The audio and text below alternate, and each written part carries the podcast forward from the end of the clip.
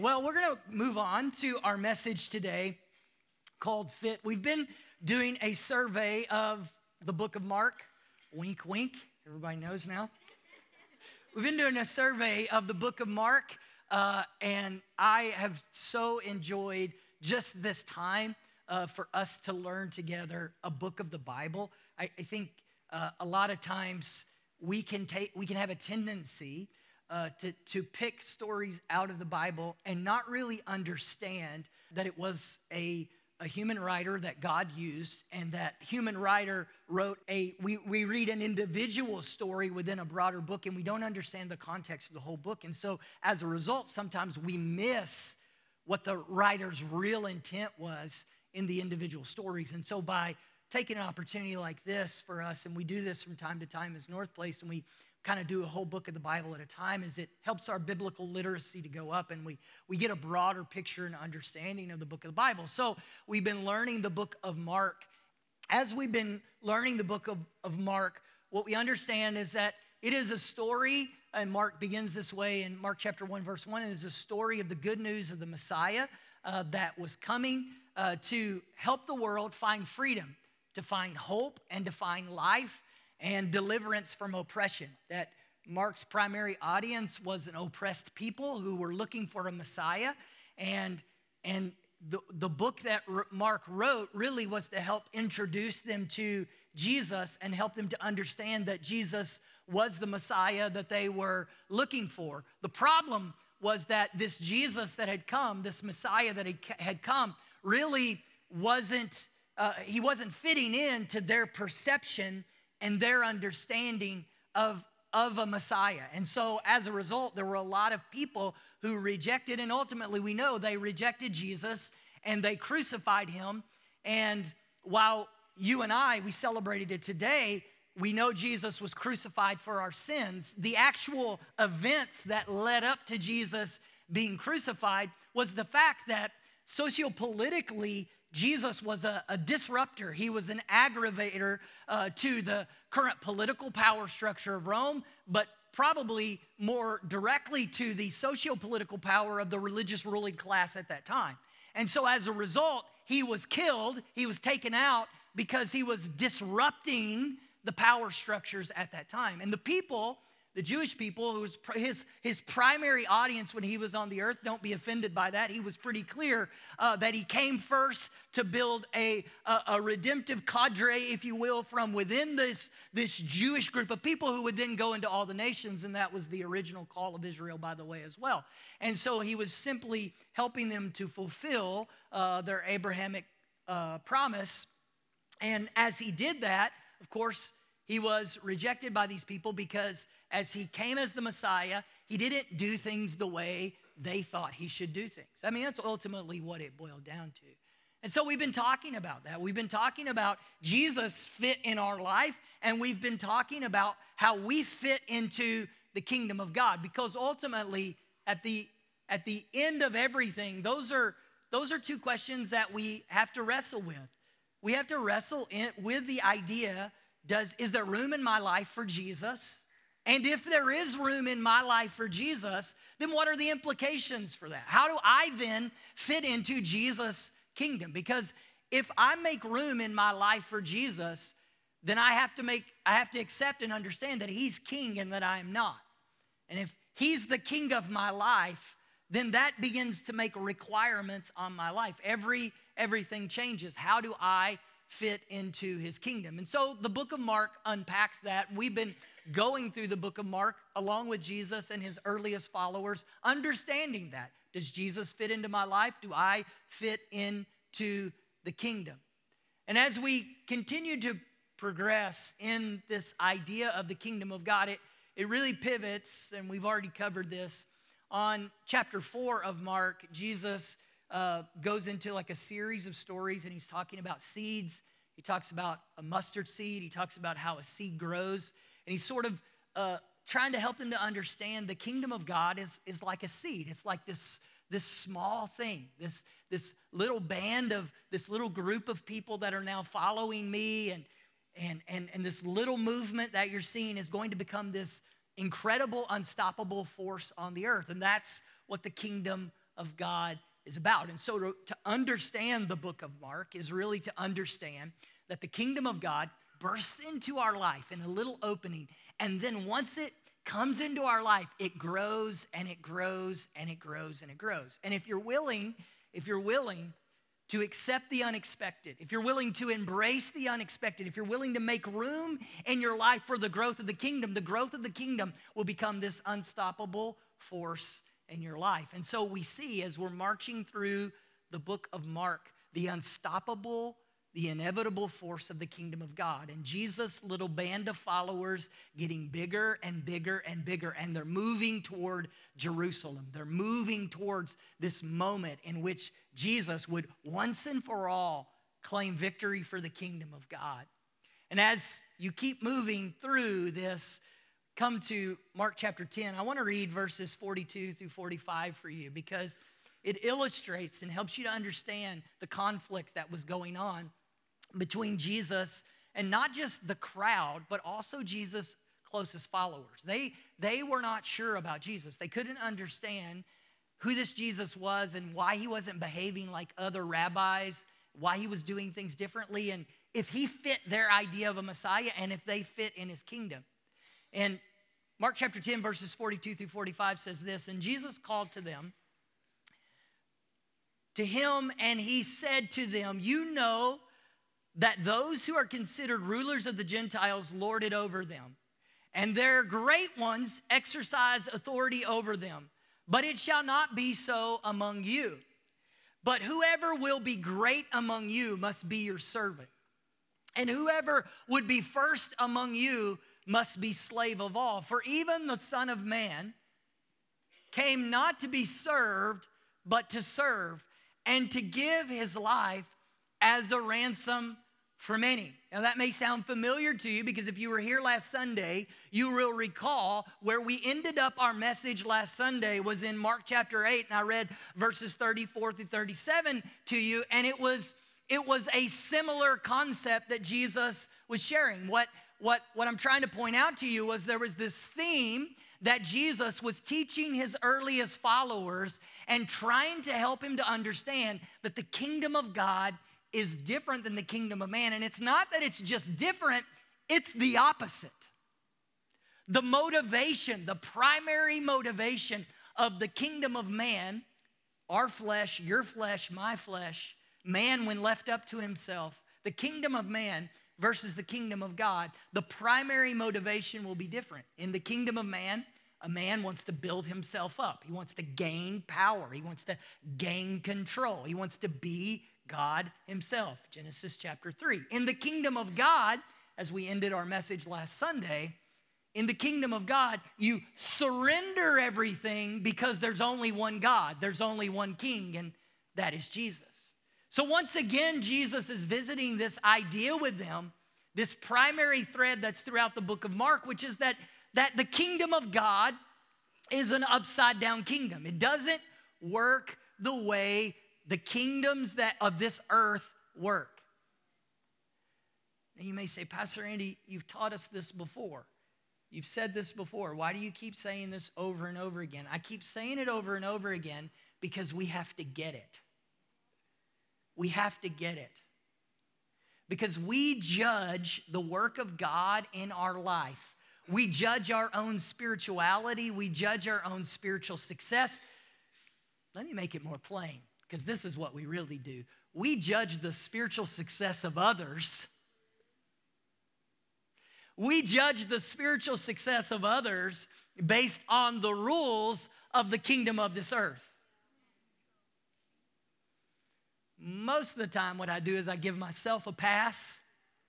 I mean, some of us torture ourselves, some of us deal with self hate, some of us deal, but, there, but there's enough pop psychology out there to tell us to love ourselves and pat ourselves on the back and believe that everything's okay and everyone gets a trophy. There's enough of that out there in the world right now that, that most of us spend most of our time really pointing the finger at and, and judging ourselves. Most of us, you know what we do? we find ways to give ourselves a pass. We find ways to justify ourselves. We, we find enough gray area that we can feel good about ourselves while we're pointing the fingers at others and saying they don't fit, they don't belong, they're not in the kingdom, their spirituality is not legit and real, their walk with Jesus, their walk with God isn't legit and real, they're not holy, they're not righteous. And, and we skate most of the time, most of us skate free. I mean, we'll certainly get into moments of self doubt and we'll certainly get into those places, but but we quickly, it's a part of the human condition, we quickly find a way to get to get out of that stuff because the pattern, the pattern is so that we can oppress, repress, suppress others so that we can then feel powerful, so that we can then be God's ourself. And we're not very different than those first century people that Jesus was ministering to. In fact, that was the exact same position that he was in. The occasion um, that I read to you this morning where I read from, where Jesus makes those statements. The occasion for that is after Jesus has done signs and wonders and miracles. Remember, he's taught them before this same concept before in Mark chapter 8. These guys have been walking and talking with Jesus and uh, two of Jesus' closest followers, the occasion that Jesus is responding to is that two of Jesus' closest followers have been having a debate and trying to convince everybody else that they need to uh, step aside and allow these two brothers to be on Jesus' right hand and his left hand in the kingdom. After everything else, up until this point that I read to you, now at this point in the story that I just read to you, Jesus has three times told them, um, by the way, we're going to Jerusalem so that I can get killed. I'm going to go die for the sake of, and no, no, no, no, you're going to come into your kingdom. You're going to, man, we're going to build this, we're going to build this super big ministry. And I'm going to have a front row seat. I'm going to be, I'm to be, I'm to be one of the pastor's right hand man.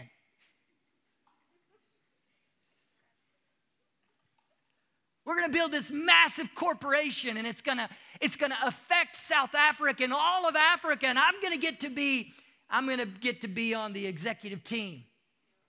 But I'm going to get to be in charge. That that is the occasion for now the second time that Jesus has to directly address this issue to say, guys, will you stop thinking that my kingdom works like the kingdoms of this earth. As long as you keep thinking of my kingdom, as long as you keep thinking that the rules of engagement and rules of operation and the way it works is the same as the kingdoms of this earth, it's never going to fit. The maths are never going to add up. This is why people don't tithe, Meredith, because the math doesn't work, because they're doing the math based on the kingdoms of this earth. They're doing the math based on the kingdom's of earth. It's not because there's lack of clarity in scripture. It's not because people have been abusive. Yes, yes, yes, there's controversy that people make up and try to make it ambiguous and like it's not clear. And yes, there are abusive ministries. That's not why people don't give. People don't give because we're basing it on the kingdoms of this earth. We find loopholes to giving because we base it on the kingdoms of this earth. That's what it all boils down to because we're playing by a different set of rules. And Jesus says, as long as you're trying to play by a different set of rules and the rules of the kingdom, you're going to continue to be confused. You're going to continue to have arguments that really don't matter. That's what was happening. Those two brothers were having arguments, and you know what? Their argument about do we sit on Jesus' right hand or do we sit on his left hand? The other, the other 10 disciples were like, oh, hold up a minute, brother. Who do you think you are sitting on his right hand or his left? And what about me? What about my place in this kingdom? So, Jesus, imagine this Jesus is marching toward Jerusalem where he knows he's going to be crucified for the sins of all humanity. And his closest followers are arguing about who gets to sit on his right hand side and left hand side. Talk about team dynamics. People who don't get it. They were caught up in controversies that didn't even matter. They were fighting battles that weren't important all the while because they were still thinking like and living in a kingdom. I just have a question for you. Is it possible that I get twisted up over things that don't matter because my perspective is limited to a kingdom that's already doomed and that will pass away? Are you telling me, Pastor Randy, that I shouldn't worry about paying my bond? No, pay your bond. But I am telling you, in light of your mansion, it's already bought and paid for in heaven. I don't know if it's worth the torment that you're putting yourself through just so you can add another garage to your house on this earth that will turn back to dust. I don't know if it's worth it. I don't know if it's worth it to put a pool in. Oh, it's hot in Durban. You don't know. No, I know. Trust me. But I, I, I, what I don't know if it's worth leveraging my peace, my relationship with my kids, because I'm this huge stress ball. You know, if it's hot, just, just get in the bathtub. It'll be okay. I, I don't know. I don't know if it's worth just so that I can drive a, a little bit better car. I, I, don't, I don't know if it's worth the fight just so I have that label on my shirt so everybody thinks I have more than I. I just, I don't know if it's worth it. I don't know if I'm, I, I think perhaps I'm creating strife in my life for a kingdom that's already doomed. I'm fighting battles over things. I, I, promise I'm not trying to minimize the things that are important in this life, but I am trying to tell you that a mature person has perspective. And Jesus was trying to call his disciples into a place of having perspective and saying, guys, if you're gonna fight about stuff, fight about stuff that matters. And in my kingdom, guess what doesn't matter? Who sits where at the table? Guess what matters in my kingdom? What matters in my kingdom is not what title you have or how much people pat you on the back or whether person calls you sir or ma'am. None of that matters because in my kingdom, you know what we do? We kneel, we stoop. In my kingdom, we serve. In my kingdom, we lower ourselves. In my kingdom, we understand that it's upside down. The lower I get, the greater I am. Jesus said, if you can just get this, if you can just understand this, it will change everything.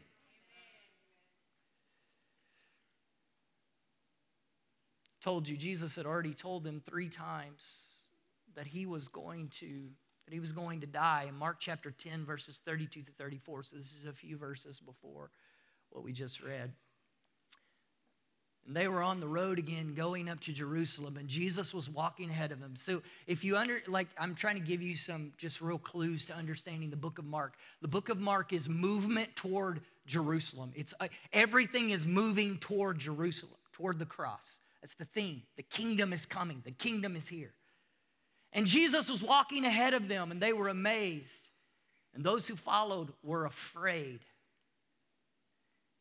And taking the, talking the, taking the 12 again, he began to tell them what was to happen to him. So again, this is now the third time. See, we are going up to Jerusalem, and the Son of Man will be delivered over to the chief priests and the scribes, and they will condemn him to death and deliver him over to the Gentiles, and they will mock him and spit on him and flog him and kill him.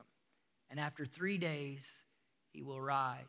So, once again, in chapter 10, Jesus is telling them now, the third time, telling them, We're going to Jerusalem so that I can be sacrificed.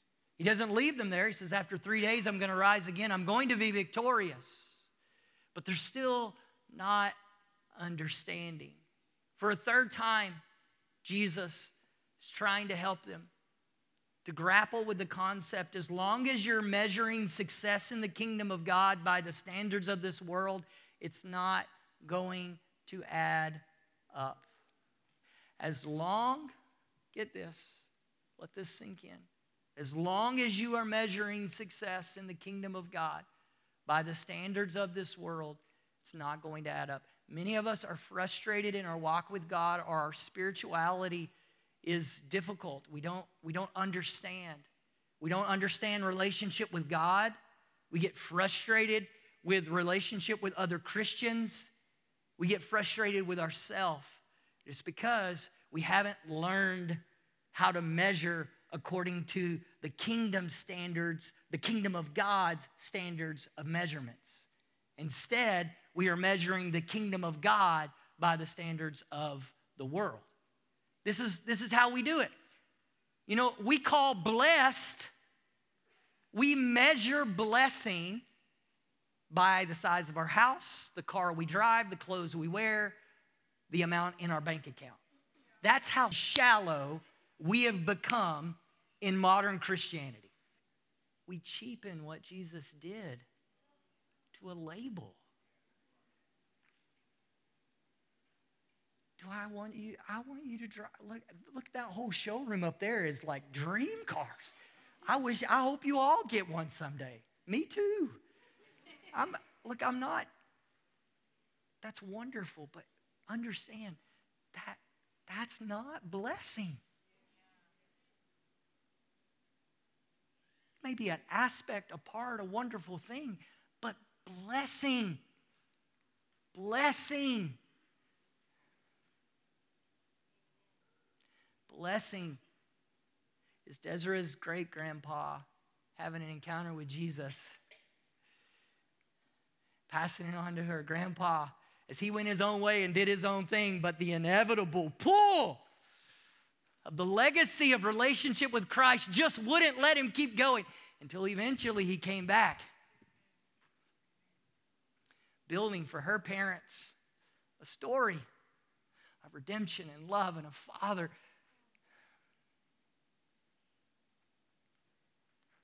Built in her life a narrative of a God who doesn't hate you and isn't angry with you, and you don't have to prove yourself to all the time. So a woman walks the earth who doesn't walk in this religious mumbo jumbo and is able to pass that on to her children and then her children's children that will come after. That's that's blessing. That's that's blessing. That's blessing.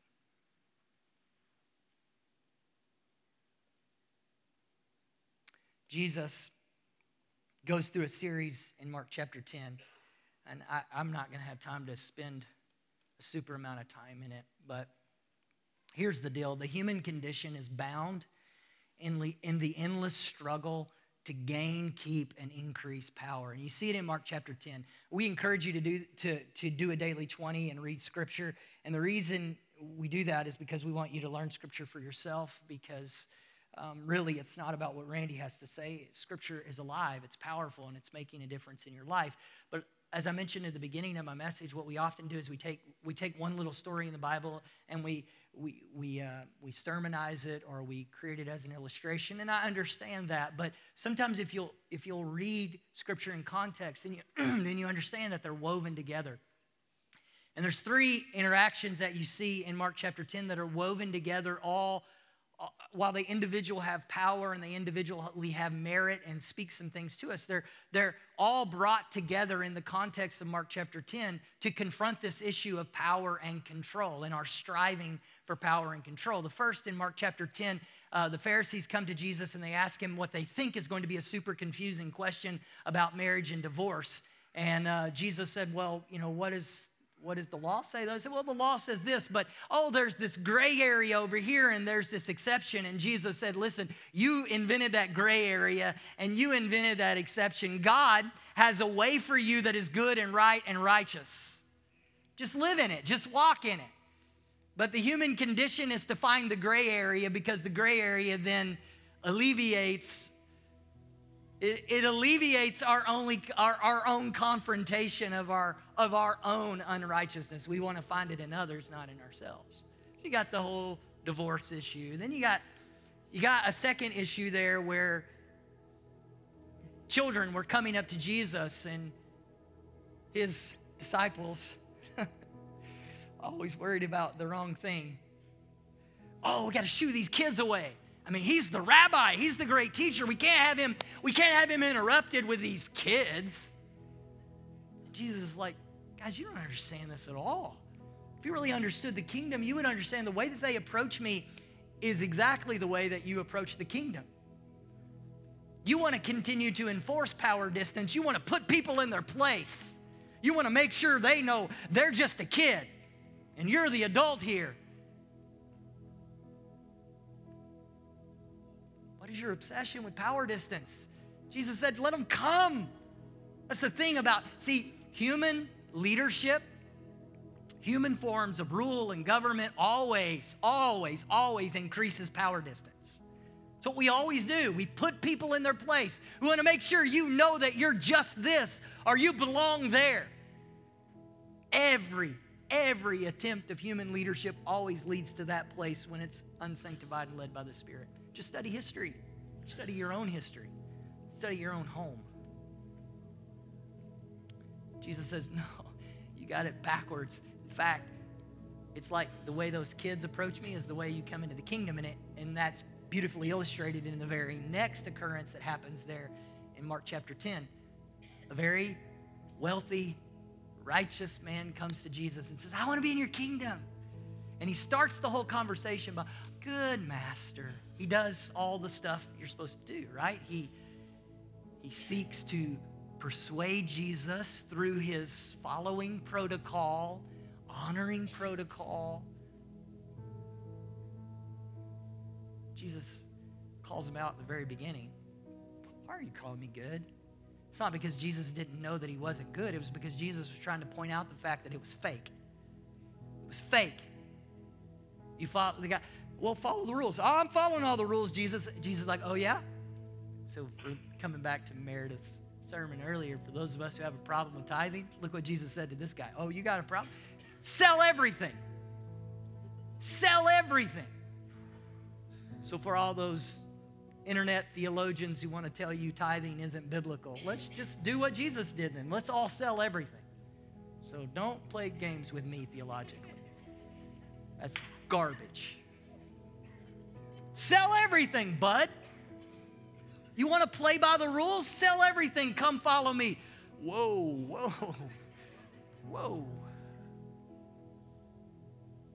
See, Jesus, Jesus, Jesus wasn't writing a new set of rules. He was making a point. And the point was that it was fake. It was fake. And those children who came, they weren't fake.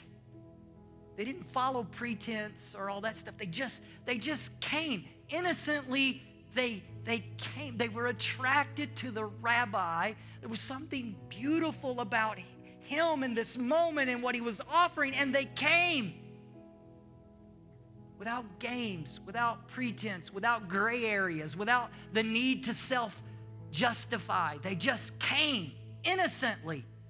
And Jesus said, That, this kingdom that I've been trying to tell you about, that's where it starts as that tiny little seed.